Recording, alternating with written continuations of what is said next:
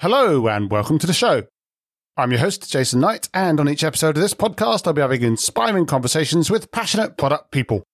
If that sounds like the sort of party you'd like to be invited to, why not head over to onenightinproduct.com where you can find interviews with some of the finest minds in and around product management, binge the back catalogue, subscribe on your favourite podcast app, or share with your friends. And if you fancy popping some spare change into my tip jar to help with hosting costs, there's a handy donation link right up the top. On tonight's episode, we talk about moving from established tech companies with all their lovely processes and norms and creating your own startup and having to work it all out for yourself. We talk about the product principles you should stick to, those you can work out as you go along, and some of the challenges of starting a company with a founder who lives 10,000 miles away. We also talk about the similarities between improv comedy and product management, and how we might go from status quo to idea all the way through to the punchline. For all this and much more, please join us on One Night in Product.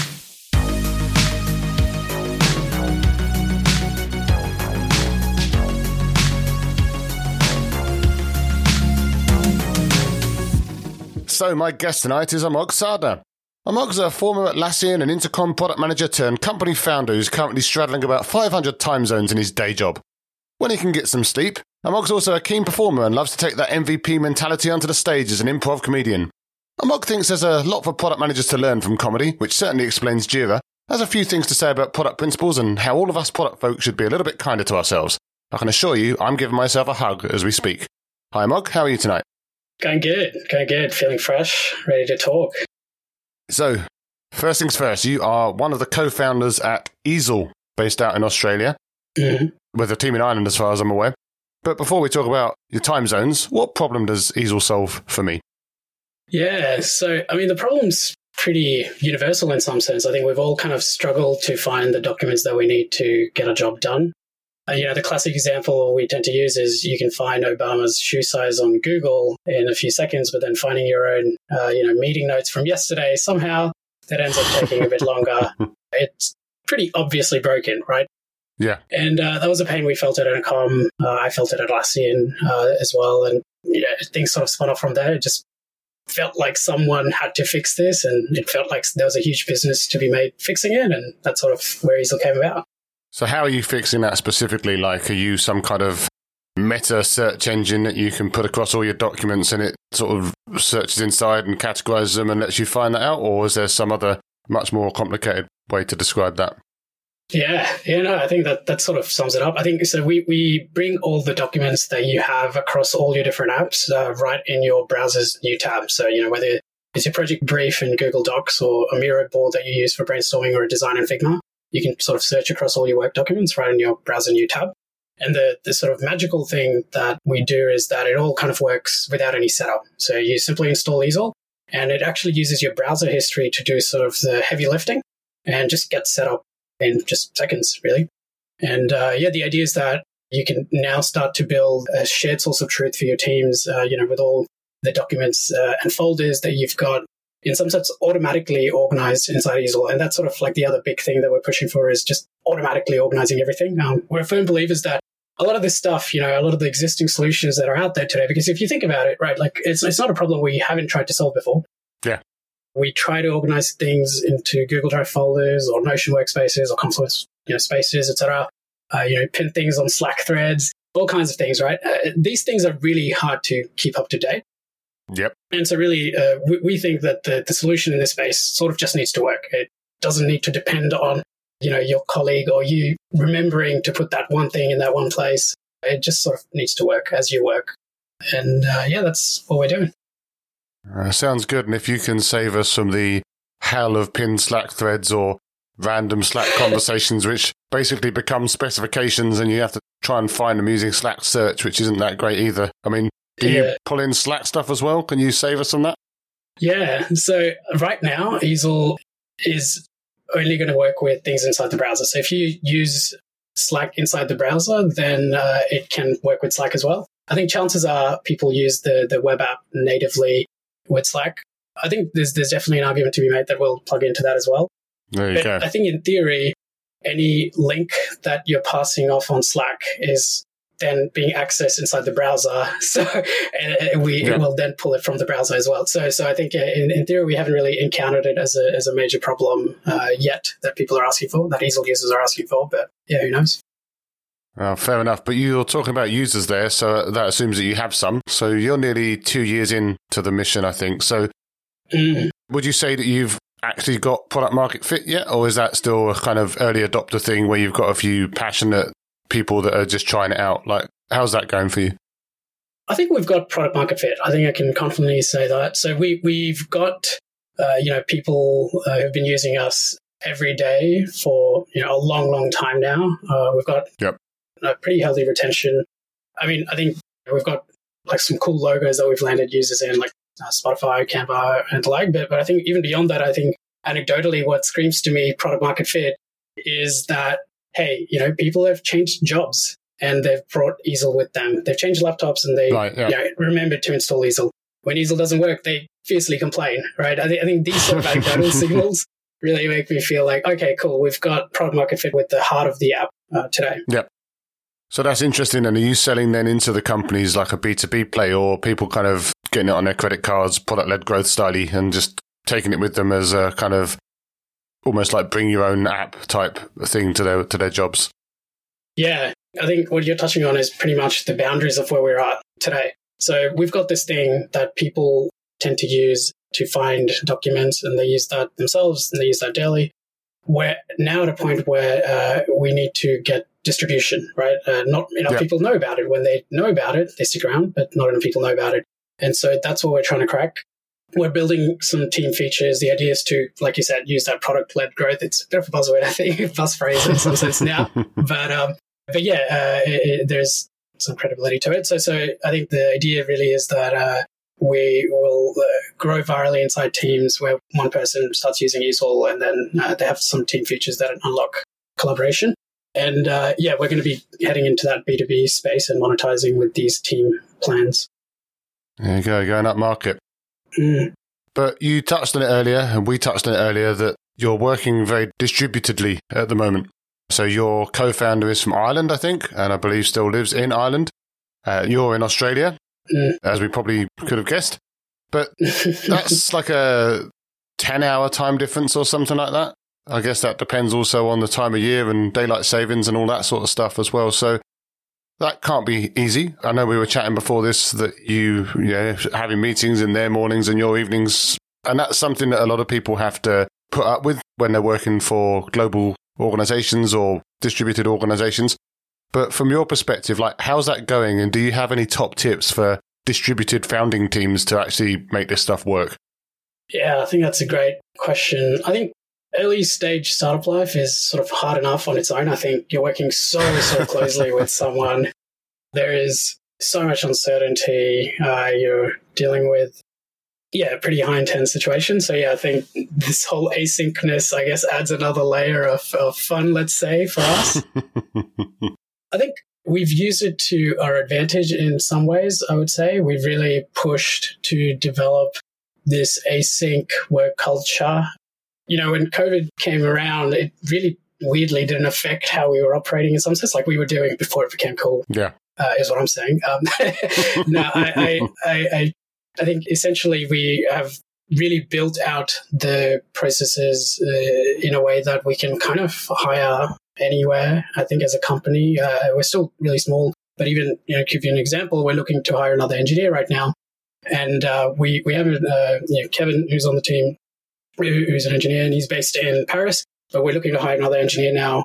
And you know we're interviewing people from all over the place, you know even East Coast US. So uh, I think just generally, I guess what I'm trying to get at is that hey, there are some perks to this. I think it just means that we're super open when it comes to uh, talent is one of them.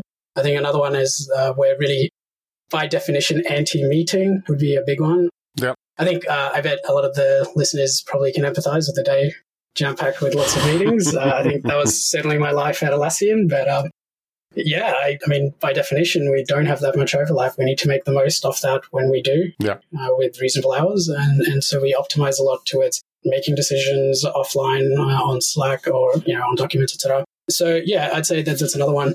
But but I guess to your second part around tips, for founders uh, that are starting their journey into into these things and uh, I guess early stage teams that are working really async. I think my biggest tip would be to get really good at uh, writing, I guess, writing and reading. And it sounds super elementary, yep. but I think there's a lot we can do async than we give credit for. And so uh, I, I, think I, I'm certainly someone like that. Like I think I default to, hey, can we just talk about this really quickly? But I think not being able to do that forces me to get clarity of thought. Yeah. Because I now need to write down my thoughts.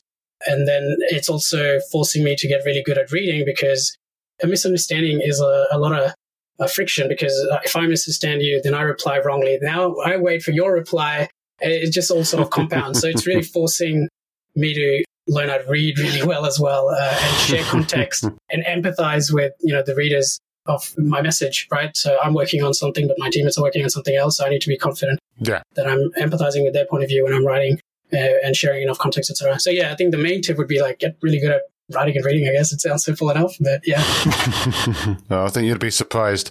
I think it's also refreshing in the wake of the recent Elon Musk go back to work memo that there's people out there still fighting a good fight as well. But you touched on it just then as well. Like you've worked for a couple of decent sized product companies, well known product companies. You've gone from presumably a fairly structured working environment to basically being able to make your own rules and kind of make things up on the fly a little bit if you really want to. So, how's that been as a transition for you? Like moving away from that structured everything being defined for you and, and kind of just being able to do what you want. Was that an easy transition for you?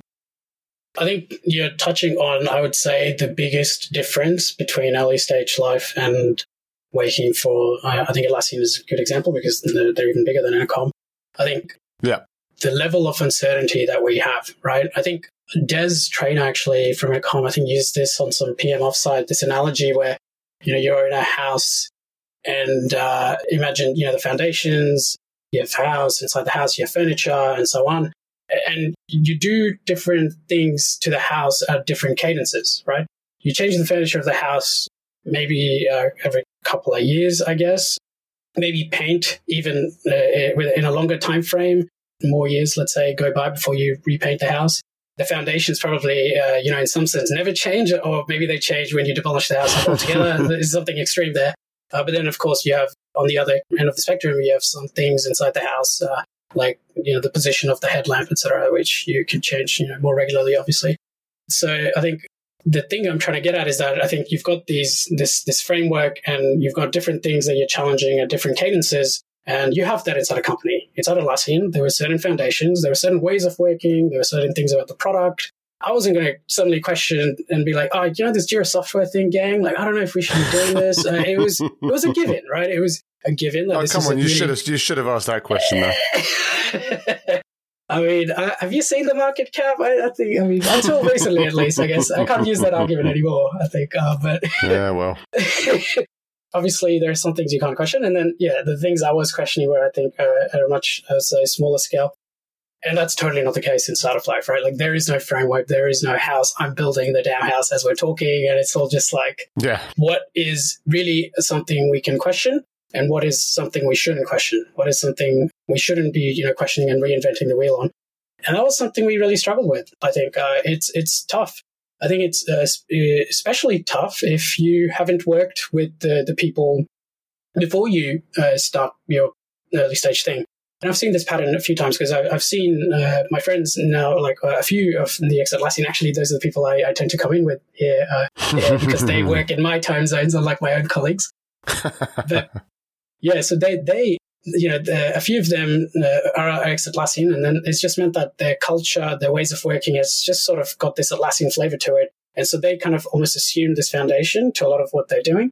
Yeah. Whereas my co-founder, I, I worked with one of them, but there was there were other teammates who I haven't worked with before, and uh, there was a lot of I'd say questioning things that I was otherwise assuming as true. Uh, and so yeah, I think I think this level of layers of uncertainty is probably one of the toughest thing uh, in early stage startup life. And you need to kind of really confidently pull insights and, and, you know, cement some things as truth uh, I say cement them as truth because uh, you know you can still question them, but the cadence of questioning can't be every week, right? There are some things you need to kind of go. actually, this is kind of it, and we're not going to question this every day, right? Because we have all these other things we're going to. If you're going to question everything every day, then we're not going to make anywhere any progress, right? Yeah. So yeah, you you kind of build layers of uh, confidence, layers of truth with de- varying degrees of confidence and varying degrees of cadences of, of how much you question them, and kind of progress from there. So that's slowly been how we built these um, foundations, I would say, with Eesel. Absolutely. That sounds fair enough and obviously kind of energizing in some ways and probably pretty stressful in other ways. But you gave a talk at an Australian product tank event a while back where you talked about applying nuance to product principles. Now, that touches a lot on some of the stuff you just talked about, like, you know, what you question and how often you question it and how there's no truth or there's only the truth that you make and that sort of attitude, I guess, makes a lot of sense. But again, you've worked for some pretty decent companies who, as you've said, had these standardized processes, norms, principles, and so forth.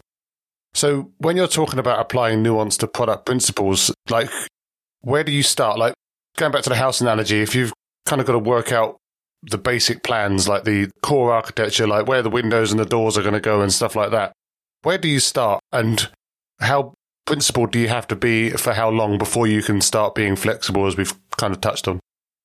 I think when it comes to applying principles, I think there are probably only a finite set of really, really fundamental things that you need to be doing all the time.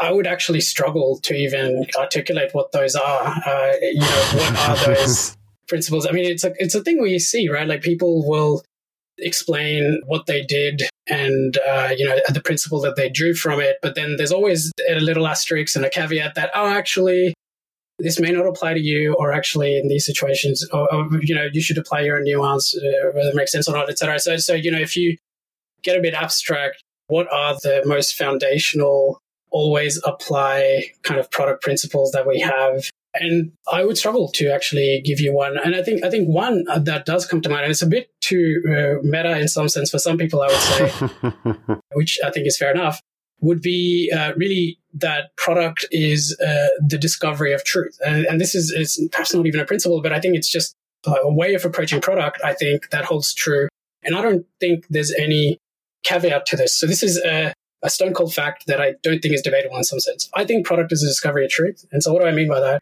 I think that a lot of product work is essentially trying to understand the real problems that people have. Uh, you know, not the problems we want them to have or we wish they had, but really the reality of their situation. What are they genuinely struggling with right now? The reality of their world besides just the problem. You know, what are uh, you know what are the other tools that they're using in this case? What are the other things that they're doing about the problem? What does their day look like? What are their anxieties, etc. Uh, you get the gist. So really understanding the truth of their world and understanding the truth of the landscape in general. You know, what are the uh, industry trends that you should be aware of? Things like that, and understanding even the. I guess uh, once you do build things, you know, uh, understanding the truth of the impact that's had, and so on. So you can kind of see where I'm going with this. I think I think if I was to like really generalize the fundamental thing that could hold without any questioning, I think it would be just this principle. Maybe there's something else. I, I, I don't know. I haven't spent too long in the, the meta clouds of product thinking. I think great thinkers, apart from me, I think other than me, would have done that. But yeah, I think uh, more specifically though, when it comes to applying product principles, I think the main point that I tend to make is that, uh, and when I say product principles, I mean more concrete things like, hey, you should always start with the problem. I think there are lots of points around uh, saying no when it comes to strategy, right? There's a general, let's say, vibe around product culture, around saying no. That's how you bring focus. That's how you know you've got to pull your Steve Jobs esque persona and, and, and bring focus because that's what builds good product. And yeah, so, so uh, I think the nuance in my head comes to these kinds of things where you have all these product principles that I actually think could go with a little bit more nuance. Uh, so maybe I can pick one and clarify that. Uh, let's start with, uh, you know, you should always start with the problem.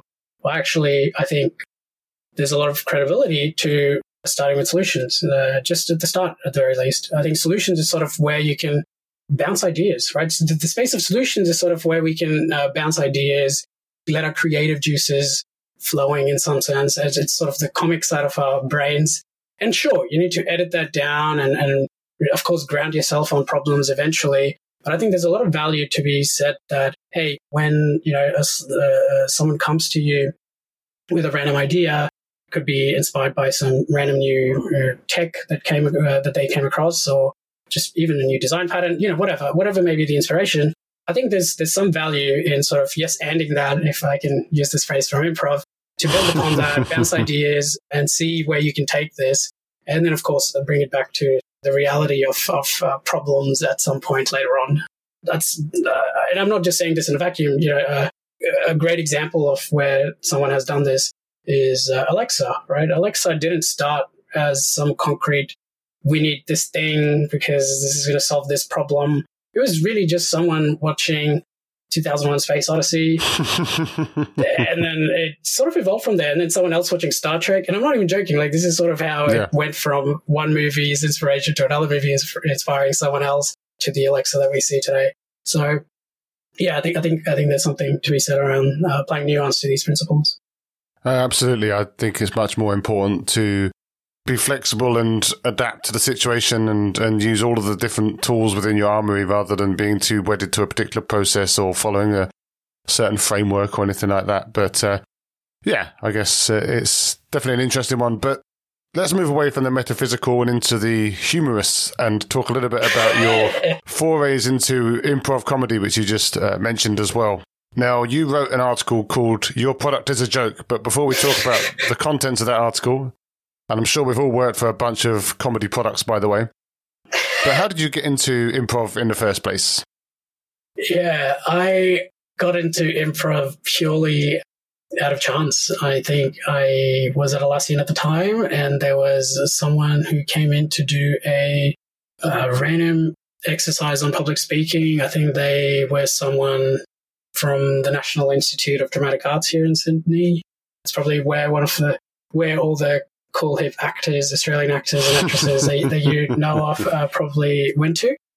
And uh, yeah, this person just came, ran a, ran a workshop on, on this, and it wasn't improv, right? But it was something to do with speaking and moving our bodies, and it was just so fun. I just thought this is this is what I want to be doing a bit more of, and that's sort of where uh, I got into improv. I took a class, and things sort of spun off from there, and yeah, I started performing at some point. Sounds fantastic. It's something that I've never imagined being able to do, but it's good to know that you can be trained to do it. Yeah. But the article does talk about how improv principles translate into product management. Back to this, your product is a joke concept. So, not that your product is a joke itself, but that the way that you build products could be very much seen uh, as you know, conceptually as the way that you build up these improv jokes and these skits that you do. And you call out three specific areas of the process of framing an improv skit. So let's chat a little bit about how they map. So, first of all, you talk about the base reality, which sounds very grand and very uh, maybe maybe even metaphysical on its own. But uh, how do you define the base reality, and how does that translate between the two? Yeah, I, I love how much of a philosopher I sound like uh, in these chats. I, I, I, think I'm definitely uh, not not the kind, but yeah. So I think the what is base reality? So so in improv, the base reality is the who, what, where, right?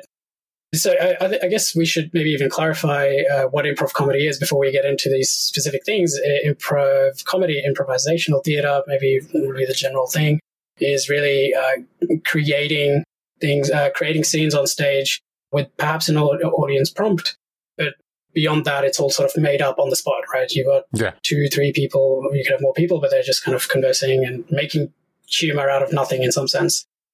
It sounds crazy on the outset, right? Oh, like, wow, I would not be able to just go on stage and come up with these jokes just on the spot. Turns out, actually, a lot of people can be trained on this. Turns out comedy is pretty formulaic, I think. Um, uh, and not as much of an art in some sense. I think uh, people would make you believe. I think, or, or, intuition would make you believe. I think. Anyway, I, am digressing. So, so yeah, base reality is the who, what, where. So when uh, let's say two people are on stage, a key principle in, in improv. That's a key thing with improv is that you have these guidelines. You know, these just like in product land, in some sense, we have these guidelines and these principles that sort of make things a bit easier. So if you are a bit lost, maybe default back to one of the principles and it can help you steer in some way. So it's the same in improv. where you have this principle, uh, and the principle is, hey, usually if two people are on stage, let's say, they should establish who they are at some point because the audience needs to know that. They need to know that themselves. Like, you're not going to take the scene somewhere if, you know, we don't know if we're friends or we don't know if, you you know, we're, we're mother and son and so on. There needs to be some relationship there. And that's probably like the biggest thing, actually. You really need to uh, bring up a relationship because that's really the foundation of everything. You need to know where you are, maybe. You need to know what you're doing, maybe. So, yeah, these are the foundations, I guess you can say the backdrop, right? Yeah. The who is not going to be funny. The what's not going to be funny. The where's not going to be funny. I mean, it could be, right? It could be, but it doesn't need to be in some sense. It's totally fine if it's just a husband uh, uh, and their partner, let's say, just in the kitchen cutting the veggies in an evening. That's totally fine. Right? It could also be Batman and Superman in, uh, uh, you know, meeting in the laundry, uh, trying to do their laundry, let's say. That's funny on its own as well. But, but yeah, it doesn't need to be funny, is what I'm saying, because yeah. the game, the funny part comes later. So, so maybe I should just compare what the base reality is uh, to product in product, what I'm getting at is that, hey, the base reality is sort of the truth of what people are doing today with your product, about their problem if they're not using your product, you know, who they are, things like that. So understanding this base reality without necessarily bringing anything funny in some sense. Uh, and what I mean by funny in the context of product is without necessarily bringing any unique insight. You don't need a unique insight when it comes to understanding the base reality. The base reality is the base reality. It's, it's the foundation on top of which yeah. the good stuff comes. That makes a lot of sense, but you then talked about the game, the second part. Now, I know what a game is, but in the context of improv and then transferring into product, what is the game? And by the way, just for all my listeners, you've all just lost the game. so yeah, in improv, the the game is the uh, unique insight, and so the general premise is that cool, you've got this base reality, and then you're trying to now unpack the funny, right? It's not just going to be a boring scene of two people just in the base reality. There's something unusual that you're trying to find. And, and then you try to unpack that unusual, right? Uh, and that comes later. So that's what the game is. You need to uh, identify the game and kind of call it out. So in the case of the Batman and Superman uh, doing their laundry, I've sort of coupled the game in that actually. The game is how unusual that they're doing their laundry. Like, of course, they need to do their laundry. Okay, they need to do their laundry. What else do they need to do that's super common? Like, do they also go and get coffee just like I do? And do they also brush their teeth actually? How does that work? And so, so things like that. So, so that's, you can see where I'm going. Like, that was the game. The game was, yeah, super natural people doing everyday natural boring things. That's amusing. And so that's the game. And in product, it's similar sort of thing where you you find your unique insight, that, that thing that uh, is really what you're going to be doubling down on, that no one else is doubling down on in some sense, something you might have an unfair advantage on. And that's going to be, in some sense, the core thesis of your existence as a, as a company, as a product. And so, you know, an example, I guess maybe I should ground all this would be Canva's base reality, uh, Canva, the design tool, their base reality would be, hey, cool, a lot of designers have design tools. And their game would be non-designers also have design needs, right? That's their game. Like that's then that's a specific unique insight that they had that they then double down on and build such a huge company. Yeah. But you wrap this then with a either a funny scene or a great product, depending on which track we're on.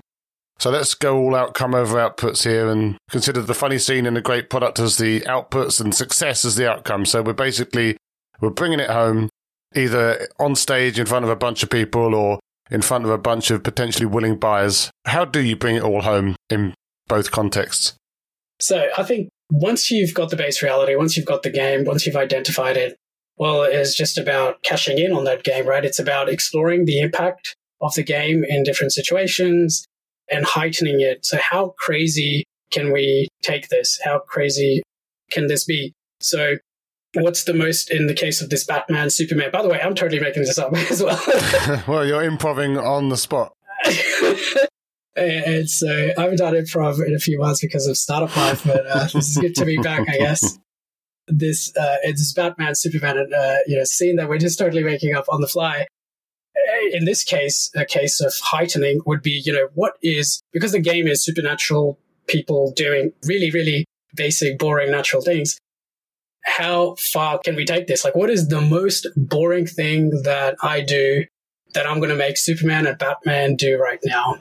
I don't know. I don't know what the most boring thing is. Maybe uh, having to having to do uh, vacuum. I guess I think maybe that would be the most boring thing. So yeah, it's it's sort of heightening things really far. And uh, in product, what we're trying to say here is that hey, you've got this unique insight, and, and I think this is where I would say a lot of people tend to uh, be led astray, I think, with early stage startup life. I think we just talked about the uh, uncertainties of early stage startup life and how you've got all, all these things you can question.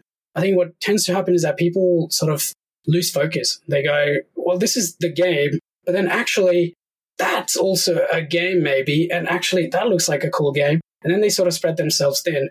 And uh, just like in comedy, you need to keep focus. It's not funny if there are 50 different things happening. Like the game's just all, there are 10 games. Like if in this Batman Superman thing, they were doing boring things, but then in the middle, there was also some random, uh, you know, alien that comes out of nowhere. And, and th- you, know, you know, it's just unusual, uh, like relationship conflicts with Superman and their partner and Batman and things like that. It, it, you just don't want to have 10 different games happening at the same time in comedy. Yeah. It's the same in product. You need to keep focus because that's really, well, first of all, your resources are finite, uh, but that's really how you can have a cohesive thing that you build a company, a product, a team, and so on.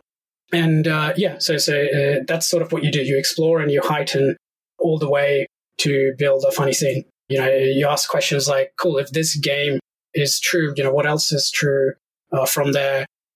Why is it true? You try to uh, unpack this game. So, I mean, I can use uh, Eesel as an example here. Our game really is that people tend to so so the base reality is that hey it's hard to find the documents uh, that i need to do my job. And then i would say one of the key insights that we had is that actually people generally just need to refer to the documents that they've seen already right? Yeah. It's not like they're usually trying to find something that they've never seen before they don't even know exists. It's usually it's like oh i know someone sent this to me like five months ago two weeks ago or i saw this yesterday but i just don't know where it is that was our game. And, and that was like the aha moment where we went, okay, cool. Maybe just using your browser history actually takes us really far. And then we started to unpack that. We went, okay, browser history could actually go really far. We don't even need API integrations to connect with all these different apps. We could just use your browser history to plug in with all the docs that you've seen and just surface that and let you search over the things that you've seen before. And then we kept doubling down on that and we went, okay, web standards. Well, there are all these other, other benefits of using the browser. It means that Eesel works with any app inside the browser, uh, even if it doesn't have API integrations. So it works with your company internal tool, which may never have an API. It works with a funky new product on the app that you know doesn't even exist today. It will work with that if it's in the browser. So uh, you can see where I'm getting at here. Like we we didn't know all this when we first stumbled on yeah. the game of browser history. We just unpacked that more and more, and we discovered this, and here we are today. here we are today. Mm. No, I mean, that makes a lot of sense. And I think one of the things that occurred to me as you were talking that through is uh, alongside the focus, it's almost this kind of keep it simple, stupid type approach where you just need to focus and simplify what you're doing and not try and, because I can imagine in an improv situation, as you can have when you're giving a talk or something like that, you start to almost interrupt yourself and go down rabbit holes because things occur to you as you're going. And like you say, you're sitting there and you're just creating this almost a world of stuff as you go, and then you basically find it really hard to get back in the room because it's so you you've kind of just meandered too far off your original point. Mm. So I guess again that does translate a lot to making sure that you focus your product, making sure that you make the good decisions around a core and not try and go too wide too quickly. And where can people find you after this if they want to get in touch? Find out more about Eesel or challenge you on some product management principles or maybe even try and start off an improv skit? Yeah, I think the easiest place would be the Eesel blog. So that's W E S E L dot app, and you'll find the blog there, or my Twitter handle, uh, which is uh, Amoghito, which is uh, A M O G H I T O. Yeah, always keen for a chat about improv or product. There you go. I'll make sure to link that into the show notes and hopefully you'll be getting some people collaborating with you on some TikTok improv on a channel near us soon. I still haven't uh, gotten on TikTok yet, so yeah, that's definitely on the to do list. There's always time. Well, that's been a fantastic chat. So, obviously, really good to spend some time with you on some interesting and at times philosophical topics. Uh, hopefully, we can stay in touch. But yeah, as for now, thanks for taking the time. Thank you. As always, thanks for listening. I hope you found the episode inspiring and insightful. If you did, again, I can only encourage you to pop over to oneknightinproduct.com, check out some of my other fantastic guests, sign up to the mailing list, or subscribe on your favourite podcast app, and make sure you share with your friends so you and they can never miss another episode again. I'll be back soon with another inspiring guest, but as for now, thanks and good night.